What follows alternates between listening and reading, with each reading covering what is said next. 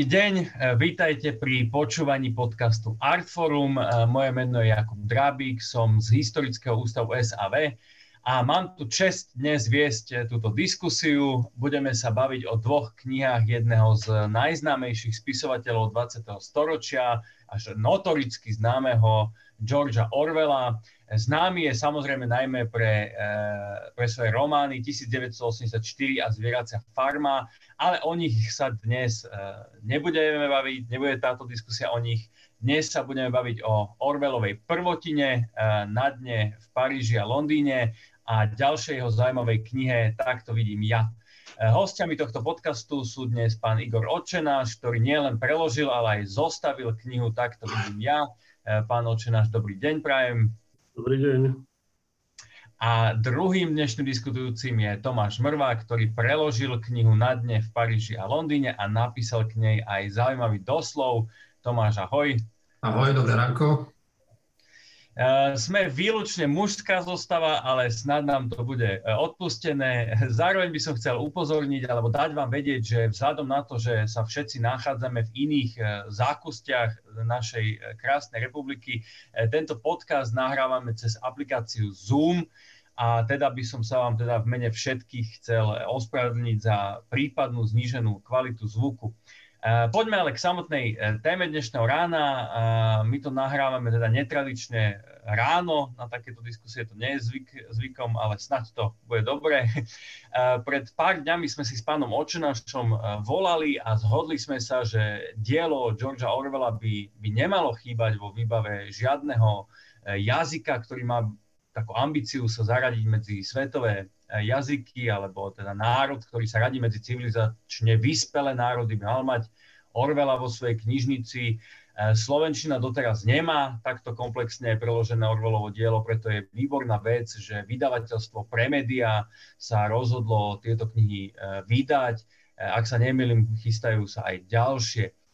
Okrem, teda, okrem toho, že Orwell by mal byť súčasťou základnej knižnej výbavy vyspelého národa, otázka pre oboch našich hostí dnes je, prečo je Orwell stále dnes relevantný, dokonca možno dôležitý, eh, prečo, je, prečo by sme mali eh, poznať jeho dielo, prečo by sme mali čítať a prečo by si mali čitateľa kúpiť tieto dve knihy. Skúsme začať pánom Očenášom. Dobrý deň ešte raz, Jakub. Vy ste v tom úvode spomenuli slovo, že charakteristiku Orwellovho diela, že je notoricky známe. Je to v pravde ale z časti si myslím, pretože notoricky je známe cez tie notoricky známe a diela, ako ste spomenuli 8984 a Zvieracia farma, ale vôbec už nie je známe, že Orwell bol teda autorom nesmierne veľkého rozsahu. Gro jeho vlastne literárnej, aby som povedal, spoločenskej a politickej pozície alebo jeho, jeho svetonázoru, postojov bolo vlastne v, v, v eseistike, v komentovaní denofejtonistike a v recenzistike. Takže vlastne tu je vlastne že troška odpoveď e, na to, že vlastne akým spôsobom vznikala, alebo o čo je vlastne kniha, ktorú som mal tú možnosť a dokonca by som povedal troška aj možno patetický čest vybrať a preložiť. A volá sa to Tak, to vidím ja, pretože vlastne odkrýva novú fazetu, alebo nepoznanú fazetu, na Slovensku nepoznanú fazetu Orwellovej tvorby, ktorá by som povedal je možno určujúcejšia a charakteristickejšia a významnejšia v istom zmysle ako to, čo je o ňom, to, čo ste spomenuli, notoricky známe. Toto je taký, by som povedal, základný background úvahy konceptu uh, celej tej knihy, predstaviť ho ako skvelého, úžasného eseistu, duchaplného, vtipného a v, mnohom, uh, v mnohých smeroch aj nekompromisného. Mm-hmm. Tomáš, uh, máš na to ty nejaký pohľad, prečo by sme mali čítať Orwellové knihy dnes? Uh, jednak preto, že Orwell výborne píše. Mm-hmm. Pre každého, kto, kto má nejakú ambíciu písať alebo prekladať alebo aj e, čítať dobrú, dobrú literatúru, či už beletristiku alebo literatúru faktu, tak, e, tak Orwell je v tom výborný, pretože on nepoužíva zbytočné slova, zbytočné, zbytočne dlhé vety, je veľmi vecný a zároveň ale dokáže ísť priamo, priamo ako keby na cieľ, zamieriť. A dôležité je aj to, čo on sám napísal v eseji Prečo píšem, kde vlastne sa vyjadril, že celý, celú svoju tvorbu od istého momentu venoval boju za, on to nazval demokratický socializmus a proti totalitám.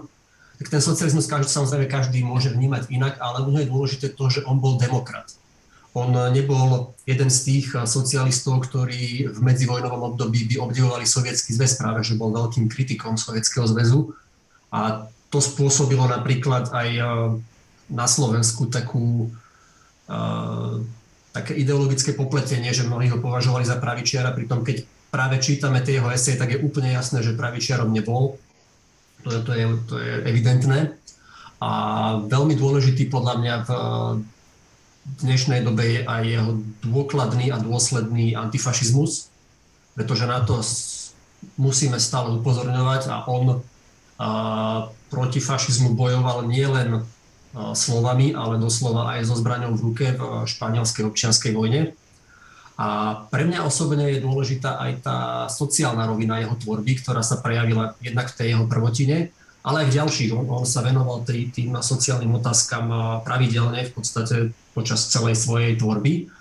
A to, ako to je aktuálne, som si uvedomil minulý týždeň, keď som čítal rozhovor s jedným slovenským šéf-kuchárom vo francúzskej reštaurácii, ktorý keď opisoval tie pomery, ktoré tam vládnu, ako tam šéf-kuchár vrieska po tých kuchároch a čašníkoch a ako tam pracujú 16 hodín denne, 5 dní v týždni, tak som si povedal, ale veď to je presne to, o čom, o čom Orwell píše v, na dne v Paríži a Londýne. Tam sa nič nezmenilo, tam sme sa nikam neposunuli.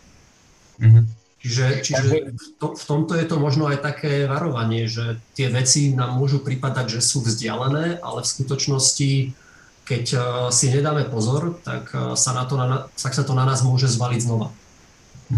Takže by si povedal, že vlastne Orwell napriek tomu, že je mŕtvy už vyše 70 rokov, je stále vlastne aktuálny a e, jeho čítanie nám môže priniesť ako keby že pohľad na dnešok, ale vlastne, alebo je pohľad na minulosť, ktorá sa dnes v istom zmysle znova odohráva. Povedal by si, že, že tie procesy sú rovnaké alebo podobné? No, ja, ja nemám rada, ty ako historik tiež nehovoriť o nejakej no. cykliskosti dejín, ale ale je to skôr o tom, že e, niektoré ľudské prejavy sú natoľko univerzálne, že sa objavujú v každej dobe. Mm-hmm. A Orwell dokázal upozorňovať na rôzne neduhy svojej doby a my vidíme, že tie neduhy sa prejavujú aj dnes. A v tomto je podľa mňa dôležitý a je, je relevantný v tom, že nám uh, odhaluje to, že nie, niečo, s čím my dnes bojujeme, tu už bolo.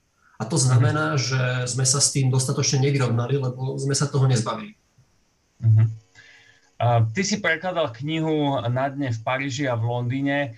Uh, keby si ju mal opísať jedným slovom, aké slovo by si to použil?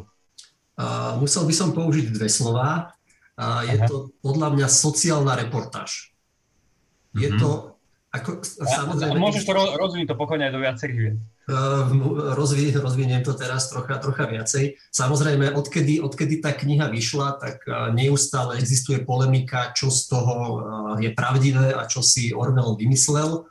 On, on sám tvrdil, že v podstate všetky udalosti, ktoré tam opisuje, sa stali, ale nie vždy sa stali, povedzme, v takom poradí, ako ich zoradil v tej knihe, alebo že samozrejme jednotlivé dialógy nie sú doslovné, čiže je tam nejaká autorská licencia, ale že tam nie je žiadna epizóda, ktorú by si vyslovene vymyslel. Ale samozrejme je to ťažko overiteľné, pretože my nemáme nejaké jeho denníkové záznamy z toho času, z tých čias, alebo máme, ale nie až také možno podrobné. Čiže je to, je to polemika, ktorá zrejme nikdy sa neskončí, ale v podstate je je to zaujímavé v tom, že, že je, vychádza z vlastných skúseností mm. a, a je to pohľad na dve veľkomesta v Európe, ktoré nie sú od seba až také vzdialené. Dnes to prejdete vlakom za dve hodiny. a ukazuje nám dve úplne odlišné podoby chudoby. V Paríži mhm. je to chudoba pracujúca a v Londýne a jeho okolí, pretože to sa odohráva nielen priamo v Londýne, ale aj v rôznych takých predmestiach a mestečkách okolo Londýna, je to chudoba tulákov a ľudí bez domova. Uh-huh. A to nám dokopy dáva veľmi plastický obraz tej, e, samozrejme nie celej spoločnosti, ale plastický obraz toho, ako tá spoločnosť e, medzi dvoma svetovými vojnami, v tomto prípade na konci 20. rokov vyzerala. Že to neboli len také tie zlaté 20. roky, ako sa často hovorí, ale že to malo aj odvrátenú stránku. A toto je, toto je opäť tá, tá veľkosť Orwella ukázať, ukázať ten svet taký, aký ho možno iní nevideli a aký ho možno časť spoločnosti nechcela vidieť, že predtým zatvárala oči.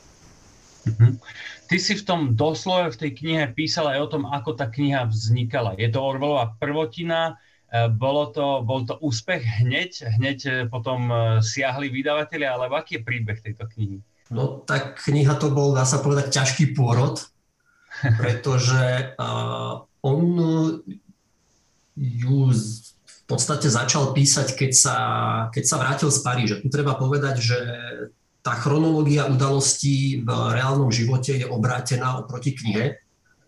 Že on, keď sa vrátil z Barmy, kde pôsobil ako, ako koloniálny policajt, tak uh, istý čas uh, pobýval práve medzi týmito tulákmi a bezdomovcami vo východnej časti Londýna. To je v knihe druhá časť. A až neskôr sa odsťahoval do Paríža, kde tak ako mnohí buď už etablovaní, alebo umelci, ktorí chceli preraziť, vtedy chodili do Paríža, pretože to bola taká moda.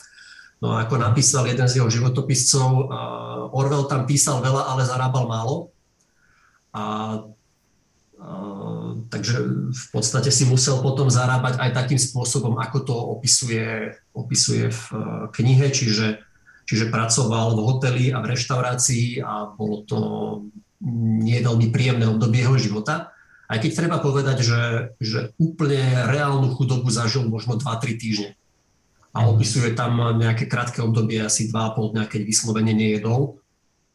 No a uh, keď sa vrátil z Paríža, tak potom ešte znova išiel medzi tých uh, londýnskych bezdomovcov a následne začal písať uh, tú parížskú časť. On pôvodne uvažoval, že napíše len o, o tých svojich zážitkoch a skúsenostiach z Paríža. Traja rôzni vydavatelia mu to odmietli a on už bol taký zúfalý, že v podstate to bral, že toto asi nebude nejaký veľký úspech, tak jednej svojej známej dal ten rukopis a povedal jej, rob s tým, čo chceš, môžeš to spáliť, môžeš to roztrhať, môžeš si to odložiť.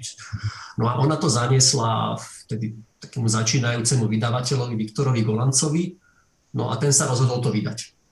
Hm. Takže, našťastie to nespalila teda. Našťastie to nespalila, čiže podobne ako v prípade napríklad Kavkových diel, ktoré on tiež chcel dať zničiť, tak aj, tak aj Orwellovo prvé, prvé literárne dielo sa nám našťastie zachovalo. A nakoniec tá kniha vznikla, vznikla vyšla v začiatkom roku 1933 v nie nejakom veľkom náklade, ale celkom sa dobre predávalo, takže potom boli ďalšie dotlače. A čo je zaujímavé, jeden z prvých prekladov, okrem teda francúzštiny, pre ktorých to bolo zaujímavé, keďže sa ich to priamo týkalo, jeden z prvých prekladov bol do češtiny, kde to vyšlo, myslím, už v roku 1935 v češtine. A malo to, malo to, krás, a malo to krásny poetický názov Trosečníkem v Paríži a Londýne. A to hmm. slovo trosečník to v Slovenčine neznie tak dobre, ale u nás sa teda zaužívalo to na, na dne tak ako to vychádza v, vlastne z toho anglického názvu, ale, ale mne sa ten starý, starý český preklad v tomto veľmi páčil. Aj keď teda celú knihu som nezohnal, som sa snažil niekde aj v pražských antikvariátoch, ale je to asi už veľmi, veľmi zriedkavý kus. Takže, takže takéto boli tie, tie základné osudy tej knihy na jej začiatku. Eh, pán Očenáš, vy ste eh, prekladali, ale aj zostavovali eh, knihu, tak to vidím ja. Už ste veľa z toho naznačili, aký bol ako keby že motív za tým. Teraz sa ale spýtam, že o čom, o čom tá kniha je? Čo, čo v nej čitateľ nájde? Keď chcem si ju kúpiť, ale len uvažujem, či kúpiť alebo nie, čo asi od nej môžem očakávať? To je najprv povedať, že Tomáš Mrva vlastne povedal úplne všetko išlo rovno na začiatku in media zres, takže vlastne to som si myslel, že to bude mať na konci. Orwellovi spisovateľovi, ale dobre, motívy, ako som povedal, ten základný konceptuálny motív bol v tom, že ukázať Orwella ako eseistu, ako novinára, žurnalistu, ako britského a veľmi, veľmi kvalitného a do, dodnes uznávaného literárneho recenzenta, teda ukázať takú tú e, Orwella ako človeka bežnej literárnej a intelektuálnej prevádzky v, v dobu v Anglicku, to znamená 30. 40. roky. A e, jeho dielo je tak obrovské, alebo respektíve je, je rozsahovo aj žánrovo tak pestré, že nebudem za tu ako samozrejme tváriť, že som čítal všetkých, ja neviem, 2,5 tisíc strán, ktoré, ktoré Orwell zrejme do, dohromady napísal.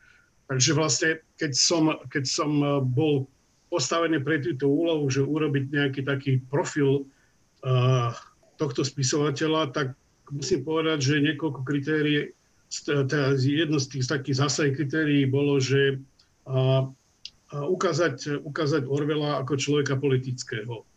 On teda okrem, okrem toho, že bol homo scribens, ako sme už to naznačovali, bol aj homo, homo politikus a niekedy vlastne, alebo by som povedal, tie, tieto dve pradená tých, tie, tieto dva koncepty sú tak prepletené, že sa ani nedajú, nedajú vlastne rozprieť. Vlastne všetko, čo písal, malo istým spôsobom politické pozadie, čo vychádzalo samozrejme zrejme a z tých jeho skúseností, eh, o ktorých spomínal Tomáš Mrva, teda vlastne život na sociálnej periférii, na sociálnom dne, ale ja by som ešte k tomu pridal aj vlastne jeho priama skúsenosť, aj teda španielská vojna, samozrejme občianská vojna, ale skúsenosť toho imperiálneho policajta z Barby, kde vlastne si utvrdil tento svoje presvedčenie o tom, že imperializmus nie je dobrá vec, ale že zase na druhej strane má aj svoje nejaké pozitíva, ale v princípe to bol vlastne ako a, a, jeho, jeho, jeho koncept, ktorý, ktorý e,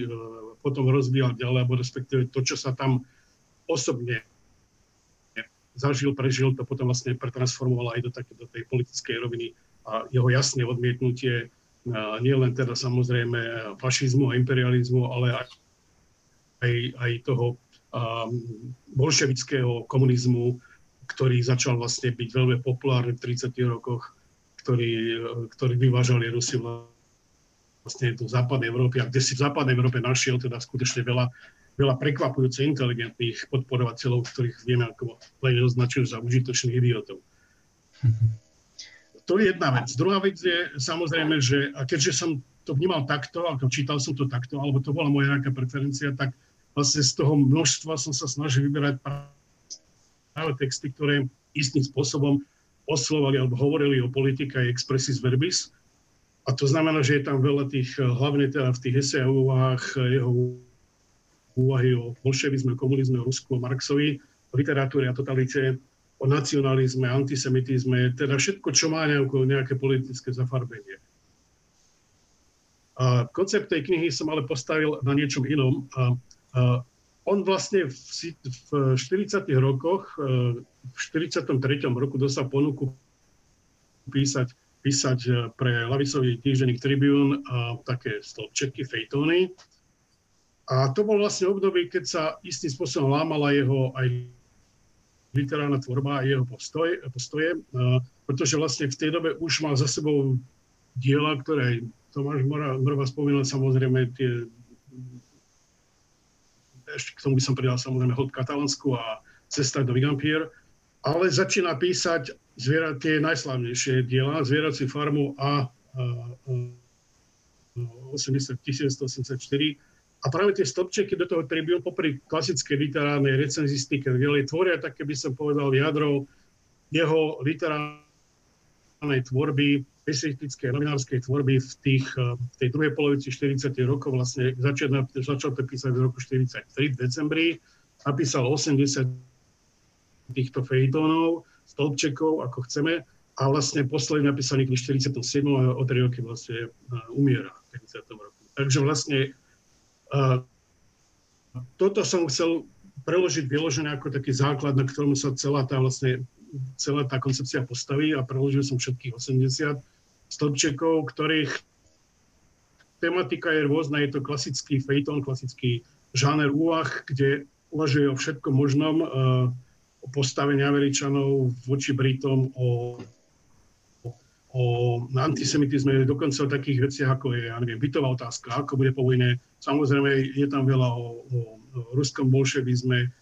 A sú tam jeho odpovede čitateľom, reakcie na, na listy čitateľov, ktoré, ktoré písali na jeho, na jeho stĺpčeky a, a mnohé ďalšie veci. Takže je to taký, by som povedal, taký sumár postojov, názorov, ktorými Orwell v 40. rokoch, druhej polovici 40. rokov žil ktoré vytvorili istý kompaktný, kompaktný celok. Takže toto je vlastne ako celý ten koncept, ktorý, ktorý tej knihe je. Samozrejme, ako tam, ja som ešte bral do úvahy jednu vec, že uh, neviem, v ktorom roku 2004 či 5 vykáre vyšiel výber od uh, dojená slovenskej anglistiky, Jan Vilikovského v jeho preklade, ako som zastrelil slona, alebo ako tak nejak sa to volá. Takže ja som niektoré veci nepreložil uh, vedome a zase niektoré som preložil vedome, napríklad už tú spomínanú, uh, ako som zastrelil slona, ja to mám ako zastreliť slona, lebo sa mi to stalo aj literálne ako naozaj skvelé a chcel som sa troška popasovať s tým textom.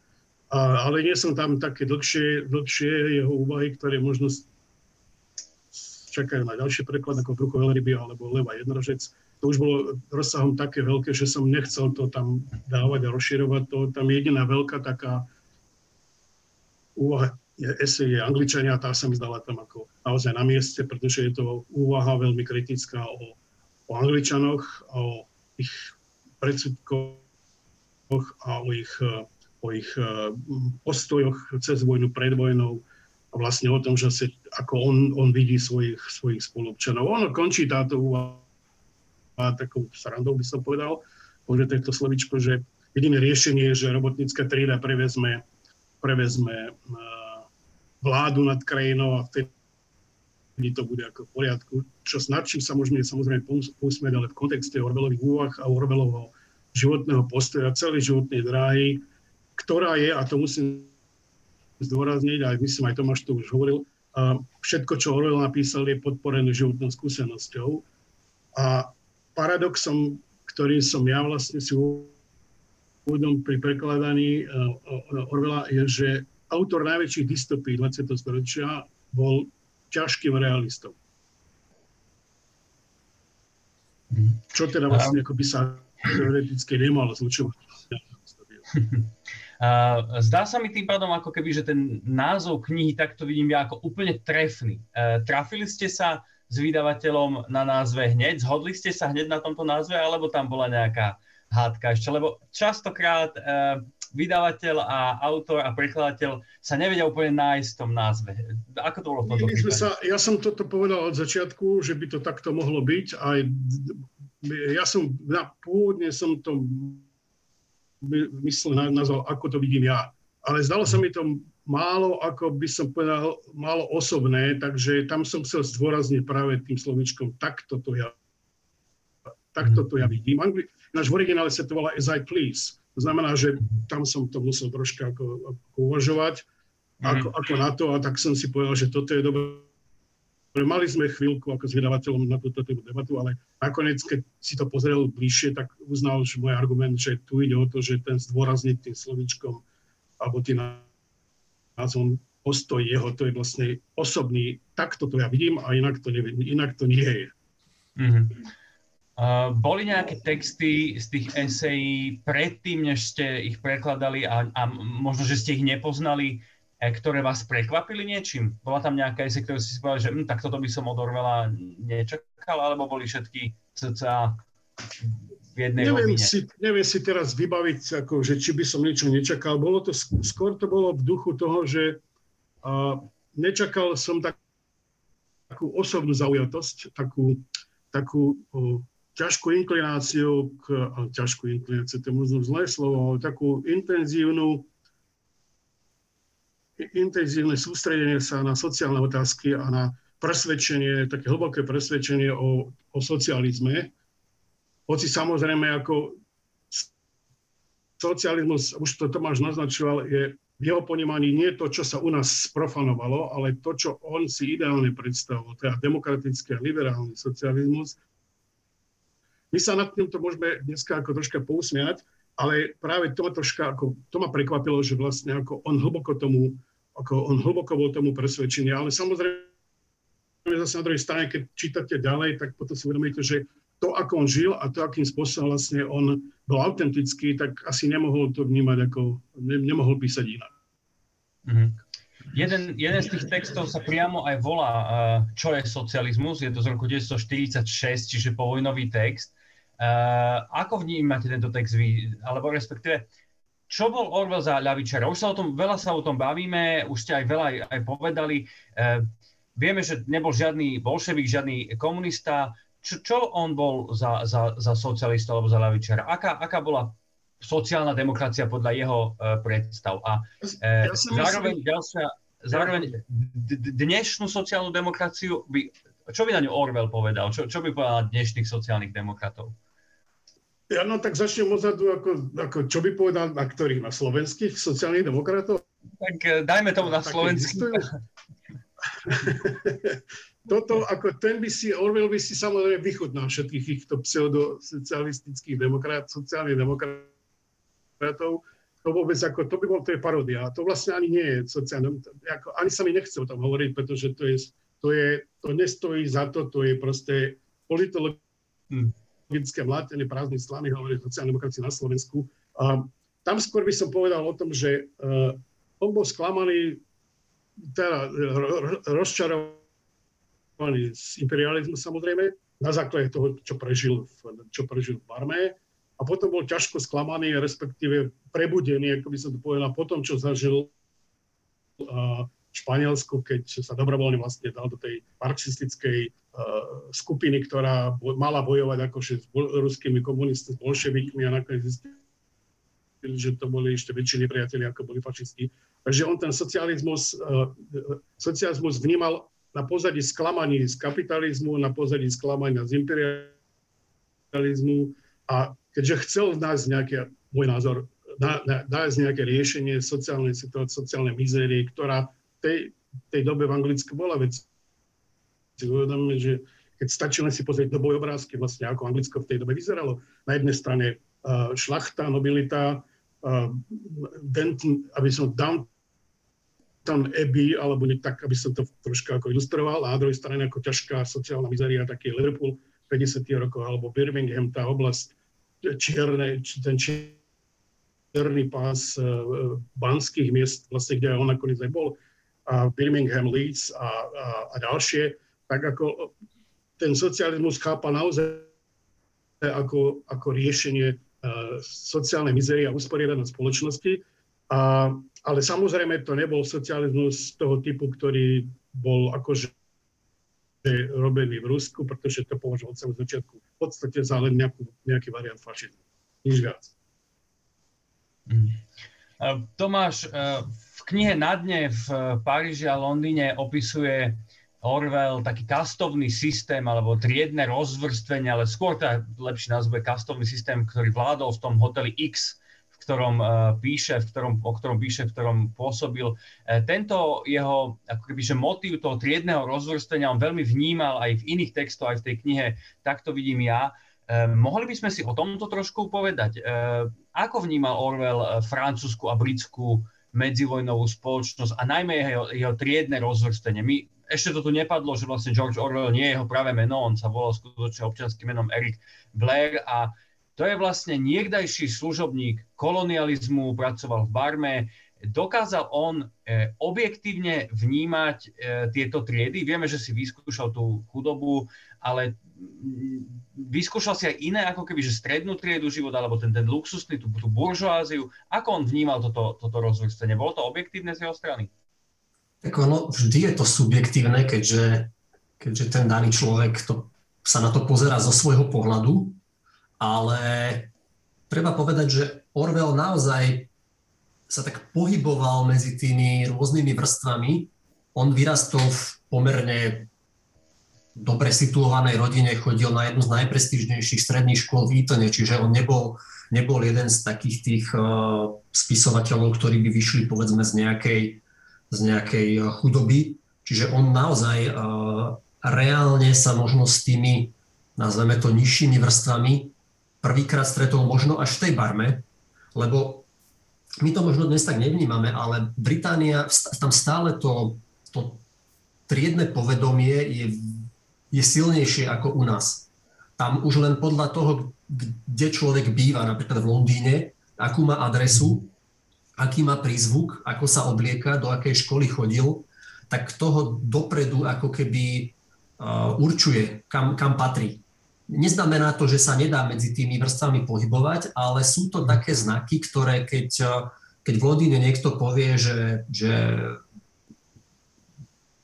býva v tej alebo onej štvrti, tak okamžite ten druhý Londýnčan alebo aj iný Angličan si to zaradí a povie si, hm, tak ten asi patrí tam a tam. A už, už to vytvára takú našu predstavu o tom, čo je to za človeka.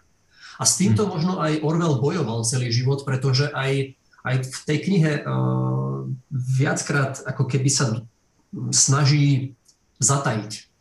On si uvedomuje, že má ten taký ako keby trocha snobský prízvuk z tej, z tej svojej, z toho svojho pôvodu a z toho, do akej školy chodil a, a bojí sa, ako, ako na ňo zareagujú tí, tí jednoduchí ľudia z východného Londýna, tí robotníci alebo tí, tí bezdomovci, alebo tam boli napríklad aj viacero postav, ktoré pochádzali z Írska, čo bola vtedy taká tiež zvláštna svojím spôsobom kasta v Británii.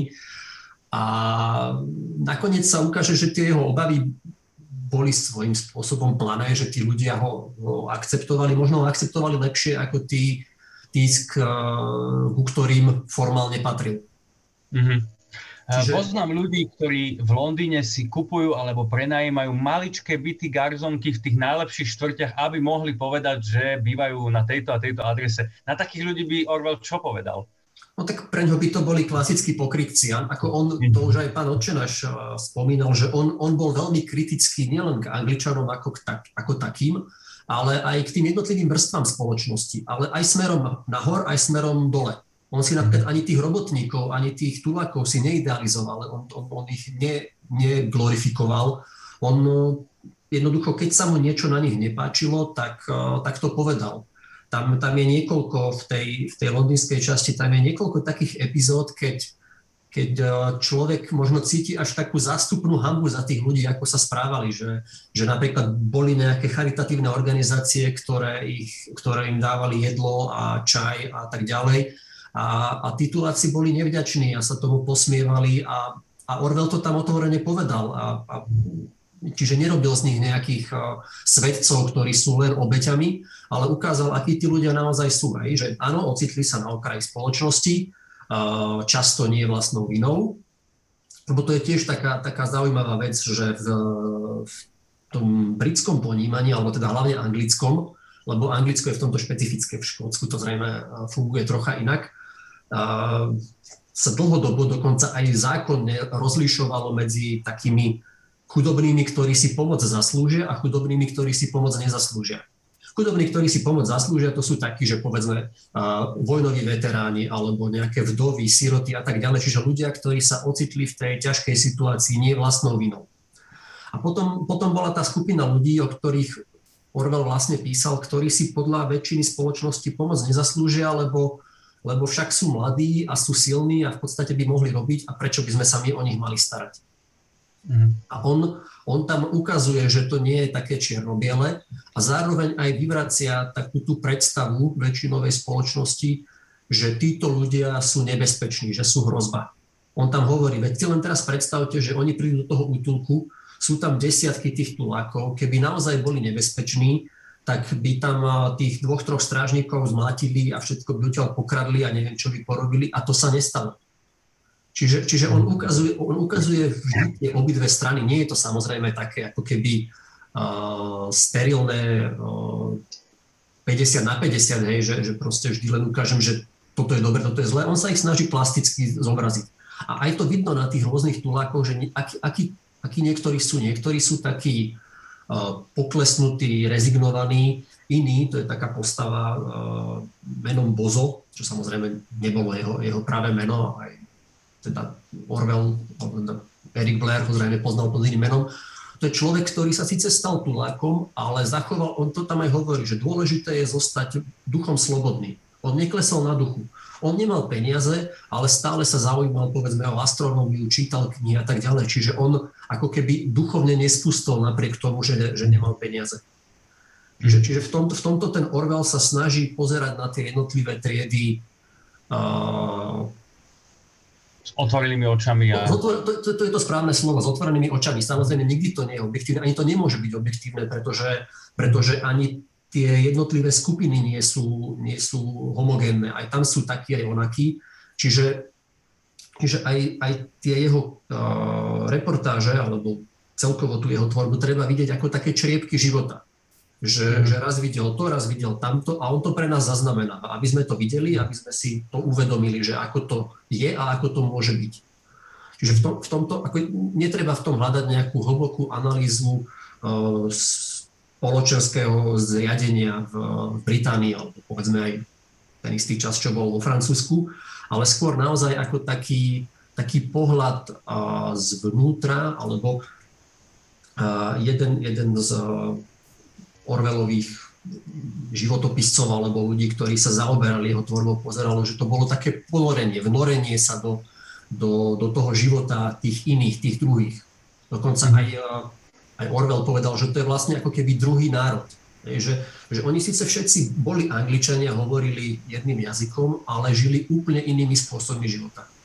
Mm-hmm. A v, tom, v, tom, v tomto je tá Orwellová tvorba zaujímavá a inšpiratívna, že, že, že on naozaj nebol nejaký kaviarenský socialista, ktorý by len, ktorý by len mudroval od stola, ale, ale naozaj medzi tých ľudí išiel, či už v tom Paríži, či okolo Londýna, potom vlastne išiel aj medzi tých tých baníkov a robotníkov na sever Anglicka.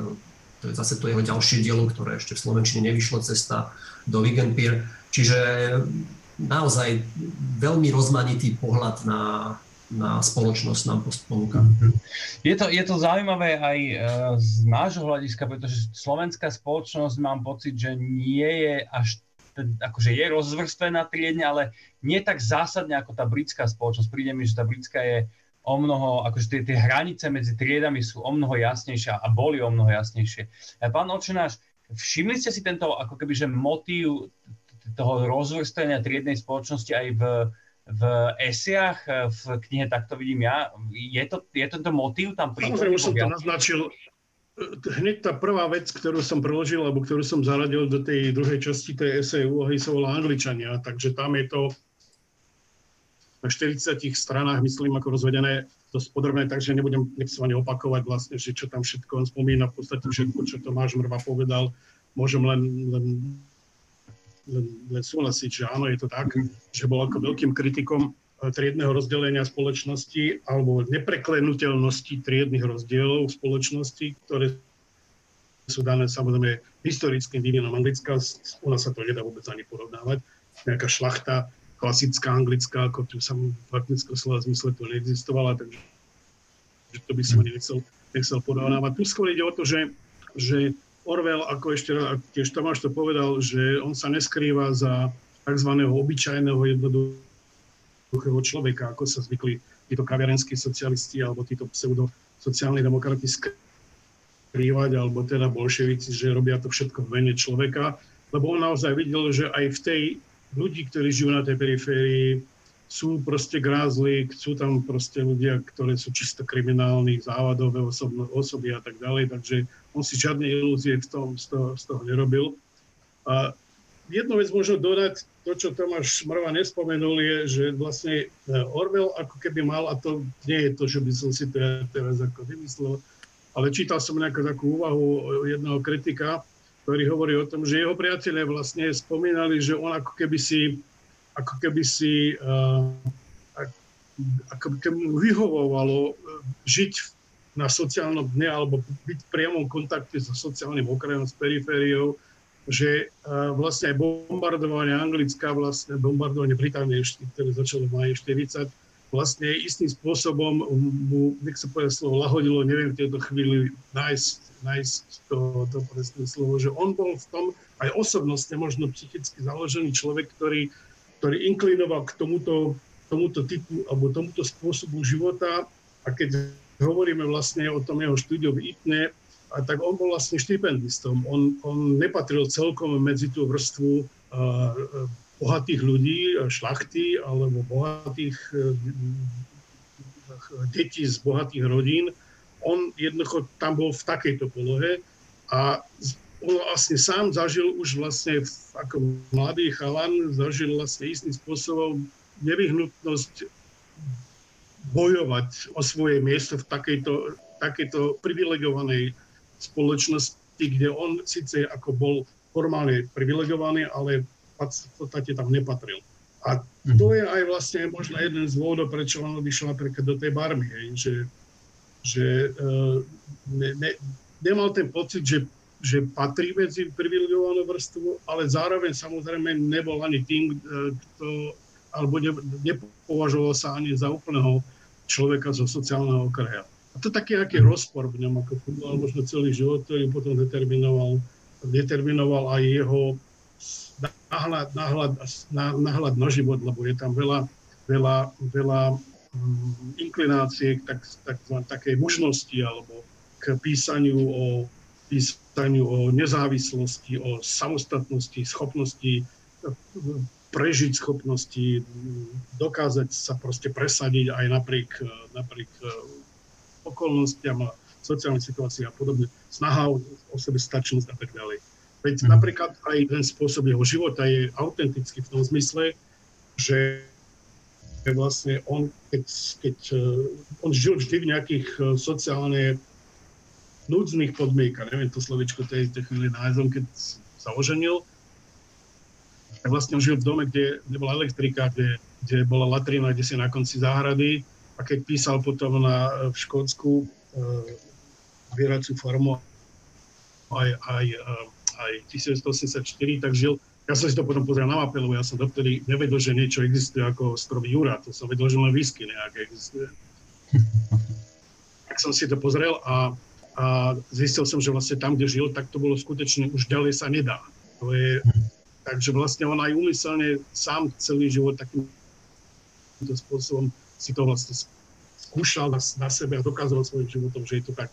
Ale ja by som ešte jednu vec hovoril, sa tu mocáme stále okolo toho sociálneho mm-hmm.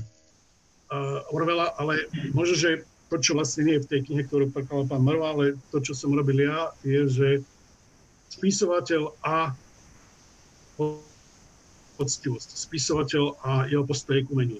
Umenie pre umenie spisovateľ a jeho postoj k životu, povinnosť spisovateľa byť čestný, poctivý, slušný, povinnosť kritická spisovateľa voči realite, voči skutočnosti. Toto je vlastne jeden z ďalších takých zásadných, zásadných vecí, ktorú, ktorý Orwell už ako recenzent, veľakrát nielen ako recenzent, nielen ako eseista, ale ako recenzent a fejtonista uvažuje o povinnosti spisovateľa byť poctivý a, a, a slušný o, o, o tom, že vlastne umenie má nejaké posolstvo a umenie musí byť istým spôsobom aj zásadové, že ten spisovateľ musí zaujať nejaký, nejaký postoj. Napokon je to dané je tým, že vlastne bola vojna, takže vlastne on to chápal, že nie je v tejto chvíli situácii možné celkom, celkom nezaujať nejaký politický postoj aj v literatúre, aj o tom, ako píšem, aj vlastne ako píšu, píšu iní a ja o tom potom píšem o tom, ako oni píšu.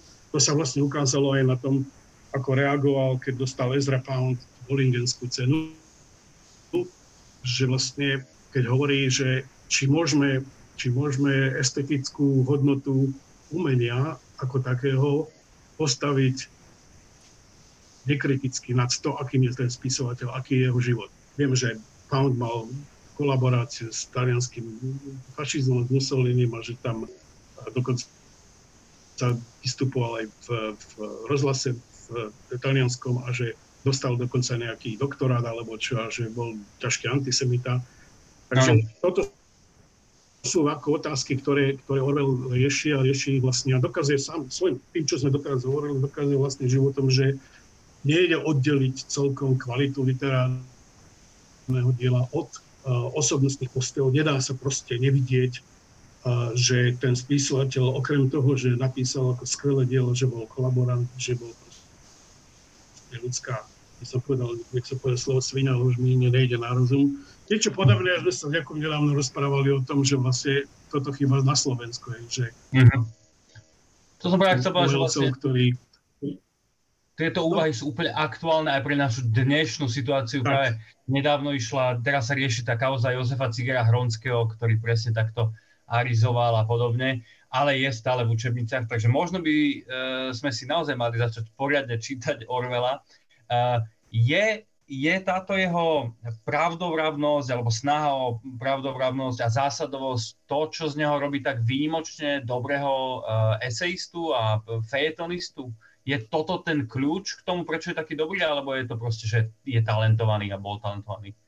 Asi sa zhodneme, a Tomáš to naznačoval na začiatku, že je to jeden z najbrilantnejších štilistov v anglickom jazyku, anglickom, anglickom priestore a to už vlastne samo o sebe hovorí, že, je to, že, že nielen tým, ako, ako, že o čom písal, ale akým spôsobom písal, ho zaraďuje medzi najväčších autorov 20. storočia bez diskusie. A hovorím, to je nielen preto, že napísal dve, dve svetoznáme dystopie, ale že on bol neuveriteľne dobrý v minucioznosti, spracovaný, on uh, ako ťažký, on bol ako, ako realista, dokázal proste opísať veci veľmi jednoducho, priamočiaro, úderné. A mi sa tam celkom dobre prekladalo, musím povedať, že tam nejaká veľká nejaká rozkošatenosť, obraznosť a podobné nejaké veci, ako tým, tým sa veľmi nezameral, ale proste ide, ide, išiel hneď k, k jadru, k výpovedi, k tomu, čo chcel a hľadal proste spôsobom sebe vlastným aj krásu v takých všedných veciach. Sa povedal, že bol realista ťažký, Takže vlastne preto máme aj, tie, aj v tých fejtónoch v tej časti takto vidím ja sa prelína vlastne úvahy o veľkých témach s drobnosťami, takže je schopný napríklad veľmi pekne napísať o kvetoch alebo o záhradničení, alebo tam nám jedna veľmi pekná esej o ropuche. A, takže mm. takéto, takáto kombinácia a on ako dokazuje, že tá ako, akože angličtina, teraz ako budem niekoho citovať, angličtina je proste jazyk, ktorý, jazyk lirickej poezie a novinových titulkov. A toto vlastne ako v tom Orwellovi je veľmi pekne ako, ako naznačené. Ja, ja som nečítal uh, niečo ako fejtonisticky alebo recenzisticky niečo lepšie v angličtine, tak samozrejme ten môj rozsah je obmedzený, ako, ako bolo toto. Hmm. Uh, už sa nám aj čas pomaly chýli ku koncu, takže mňa nedá sa opýtať ešte vás na jednu esej, ktorá ma fakt zaujala, lebo som ju nepoznal predtým. Je to esej Športový duch z roku 1945. O čom, o čom je uh, táto esej a prečo ste sa rozhodli ju uh, zaradiť takú športovú do, do, do tej knihy?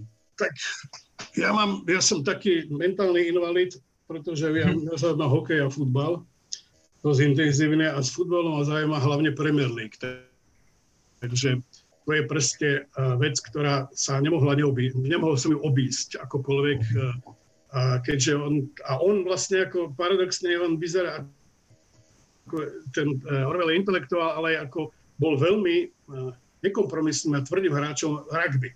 Práve na tom itne sa to prejavovalo, takže on bol vlastne aj mal ten športový duch v sebe, ale vedel, čo je to šport. Takže toto, keď som narazil na túto esej, tak som mi samozrejme preložil. Ide vlastne skrátko o turné, tak, tak povedať, turné porozumenia, keď moskovské Dynamo prišlo v 45. hrať niekoľko futbalových zápasov do Anglicka, hrali myslím s Chelsea, s Arsenalom a niečo myslím hrali aj s Glasgow. No a on vlastne ako uvažuje o tom, že nebol síce tam, ale že sa dozvedel, že miesto rozširovania mierového posolstva a porozumenia medzi národmi sa to zmenilo proste na, na boisko, na, na, na, na, na, pole prenes, vlastne on hovorí o tom, že futbal je vlastne prenesená vojna na, na, na, šport, na športovisko a hovorí veľmi skepticky o možnostiach e, cez šport rozvíjať porozumenie medzi národmi alebo mierovú koexistenciu. Trocha sa samozrejme mýlil, lebo, lebo on hovorí o tom, že viete si predstaviť napríklad zápasy medzi Poliakmi a Rusmi? No, tak vieme, lebo, lebo to tak teraz ako samozrejme je. Ale zároveň hovorí o tom, že pozrite sa, ako napríklad bola zneužívaná Olympia v 36. roku v Berlíne. Takže tento, to sú znova, znova aktuálne na mieste, že vlastne áno, je to aktualizované a nehovoriac o tom, že čo sa deje pri futbale, uh, pri futbale v súčasnosti nedávno, čo sme boli svetkami Strnava Slova napríklad. A nie len to, aj to, čo bolo, alebo čo bolo v samotnom Anglicku vlastne v tých v 90. a 80. rokoch, keď došlo k hromadným bykám vlastne, keď, keď e, v tom Bruseli vlastne fanúškovia Liverpoolu prelomili bariéry a zabili tam, alebo teda zahynulo tam ja neviem, vyše 70 ľudí alebo koľko. Mm. Takže ako na, na toto to upozorňuje, tak ako nie je to o oslave športu, je to upozorňuje o márnosti alebo zbytočnosti hľadania nejakých paralel. Aj keď si teda ešte raz myslím, že ten futbal sa predsa len, alebo šport sa dostal troška z toho, že ten olimpijský duch nejak ako uh, uh, olimpijský duch športu prevážil, aj keď samozrejme v tejto chvíli môžeme si klásť otázky, že, že dať Olympiádu do Pekingu alebo dať Olympiádu, ja neviem, do futbalu majstrovstva sveta do Kataru, či je to ešte vlastne o nejakých olympijských myšlienkach. Aj tu je troška tá aktuálnosť, hoci možno troška násilná. Mm-hmm. Uh, ja ešte jednu otázku dám Tomášovi Merovi, lebo už naozaj naplňame pomaly čas. Uh, moji dvaja obľúbení historici, Martin Pugh a Richard Overy, napísali obaja knihu o medzivojnovej Británii. Uh, Martin Pugh napísal knihu, ktorá sa volá We Danced All Night, takže tancovali sme celú noc a tá Overil sa volá, že The Morbid Age, teda že morbidný vek alebo morbidná doba. E, obaja opisujú to isté obdobie v tej istej krajine. Jeden opisuje e, bezstrastnú, veselú krajinu s novými vynálezmi, s hudobnými štýlmi, kde tancovali ľudia bezstarostne. Druhý opisuje upadajúcu krajinu, dekadenciu, krízu, sociálne politické problémy. E, oba, oba pohľady sú pravdivé, len je to iný uhol pohľadu. Ako by opísal, alebo ku ktorému z tých historikov by sa pridal Orwell? Aká bola Orwellová Veľká Británia v medzivojnovom období? No, podľa mňa on ju videl skôr z tej temnej stránky. To už aj mm. pán Očenáš hovoril, že keď my vidíme tie, tie obrázky alebo aj čítame nejakú literatúru o, o tom, aká Británia bola medzi vojnami, tak uh, nie vždy je to úplne veselé čítanie, že uh, musíme si uvedomiť, že že, už len to, že hovoríme o medzivojnovej Británii, znamená, že ona sa spametávala z vojny.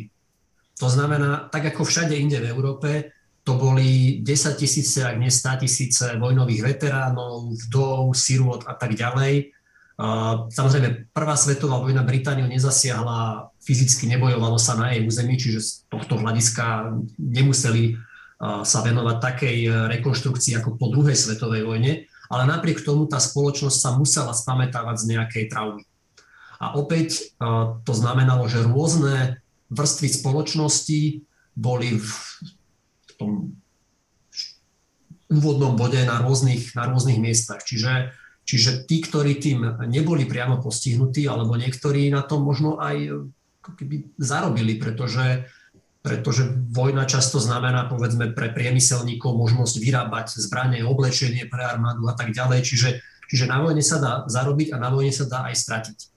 A potom, čo nasleduje, tak samozrejme sa to, sa to odvíja ďalej. A tá Británia bola silno postihnutá aj sociálne a vidno to aj na tom, že napríklad koncom 20. rokov, a to bolo ešte pred najväčším prepuknutím tej veľkej hospodárskej krízy, ktorá potom prišla, ten počet evidovaných tulákov bol absolútne najvyšší v dejinách a bol najvyšší dokonca aj z hľadiska podielu v spoločnosti. Čiže nebolo, nebol to len absolútny nárast, ale aj relatívny. To znamená, že ak, ak takáto krajina, ktorá bola nepochybne priemyselnou veľmocou, aj kultúrnou, samozrejme britská literatúra, vtedy už sa rozvíjal film a tak ďalej, mala silné, mal, britská kultúra mala silné postavenie, ale to neznamenalo, že všetko v tej krajine bolo, bolo ideálne ani zďaleka nie. A Orwell, Orwell to videl, aj na to upozorňoval. A ono sa to dokonca aj ukázalo potom, keď, keď prišla druhá svetová vojna, že tá Británia sprvu nebola na to úplne dokonale pripravená. Takže, takže ja si myslím, že on by skôr videl takú tú, nazvem to možno tma, tmavo-sivú farbu tej, tej mhm. Británie. Mm-hmm. Že nie úplne čierne, lebo on, on ne, nemal ten čierno-bielý pohľad na svet, ale ale podľa mňa si vyslovene uvedomoval všetky tie nedostatky a rezervy, ktoré v spoločnosti boli a to aj ponúkal svojim čitateľom. Či už, či už vo svojich, vo svojich románoch, alebo vo svojej esejstike, alebo aj v takých tých dielach, ako boli práve tie tri, môžeme to nazvať reportážne romány, alebo, alebo ako, ako to bolo práve na dne v Paríži a v Londýne, cesta do Wigenpír a a hold Katalánsku, ktorý sa síce netýkal priamo, priamo Británie, ale, ale bol to tiež jeho pohľad na vlastne Európu, lebo to Španielsko bolo v tom čase akýmsi takým uh, takou, takou predsieňou druhej svetovej vojny. Takže podľa mňa skôr by sa pri, pri, priklonil k tej, uh, k tej pesimistickejšej uh, verzii chcel som skončiť nejak optimisticky. Čo by, čo by povedal Orwell na, na dnešnú dobu? Bol by, bol by rád aspoň za nejaký progres, ktorý sme urobili. Pán Očináš tu spomínal, že dnes už tie futbalové zápasy sa nesú v o mnoho mierovejšom a priateľskejšom duchu než v medzivojnovom období. E, pochválil by nás ako ľudstvo, ako celok Orwell aspoň za niečo, za nejaký progres z jeho pohľadu, alebo by bol extrémne kritický a temný aj dnes? a skúsme tak nejak pozitívne skončiť. no, neviem, či by som skončil pozitívne, pretože Orwell, Orwell, neviem, nie som si teda celkom istý, ale nepredpovedal to, čo spôsobia sociálne médiá napríklad. To si nevedel mhm. nikto, to si nevedel predstaviť, či vôbec ako je možné. Vidíme, čo spôsobuje sociálne médiá v koktejli s populizmom a s demagógiou a že vlastne skôr sa naplňa to, čo on hovorí vlastne v zvieracej farme alebo v 1984 v románe. Skôr ako keby len pritakal, že pozrite sa, toto som vám hovoril a že keď s tým niečo neurobíte, tak proste to dopadne tak, ako, uh, ako dopadlo to v tých mojich knihách. Takže a na druhej strane by som povedal, že asi by sa asi nechal presvedčiť, že predsa len s tým kapitalizmom to nebolo až také najhoršie, že napríklad ten kapitalizmus po druhej svetovej vojne predsa len ako dokázal, dokázal isté svoje prednosti, myslím, v tej demokratickej, liberálnej polohe, že má ďaleko, je ďaleko výkonnejší aj humánnejší ako celý bolševizmus alebo ten celý, ten celý ten ruský systém, čo vlastne sa dokázalo tým, že ako vlastne celý ten systém ako skončil. Takže tuto, tuto sa aj trocha pomýlil, alebo, alebo sa mýlil v takej ťažkej kritike toho celého glorifikovaní socializmu, ale vedel by si priznať, že áno. Tak ako si on vedel priznať, že ten socializmus najprv teda v nejakých 40. rokoch hovoril, že treba to všetko znárodniť a potom vlastne pochopil, že bez súkromného vlastníctva to nepôjde rozvíjať spoločnosť. Hello. Tak, síce nezakončíme optimisticky a pozitívne, ale aspoň e, takou výstrahou, že dávajme si pozor, aby sme neskončili s veľkým bratom na krku. Ďakujem vám e, za účasť, poz, za, za počúvanie. Počuli ste podcast Artforum. Hostiami boli e, Igor Očenáš a Tomáš Žmerová. Páni, veľmi pekne ďakujem, že ste si našli čas. A e, bo, bavili sme sa o knihách z vydavateľstva Premedia, Na dne v Paríži a v Londýne a takto vidím ja, ktoré si môžete kúpiť a určite tak urobte, lebo sú to výnimočné knihy, ako ste e, počuli. E, moje meno je Jakub Drabík a e, týmto sa s vami lúčim, prajem vám krásny deň a veselé čítanie, dobré čítanie, plnohodnotné a, a, a bezstarostné čítanie Orwellových prác. Pekný deň. Dovidenia. Ďakujeme.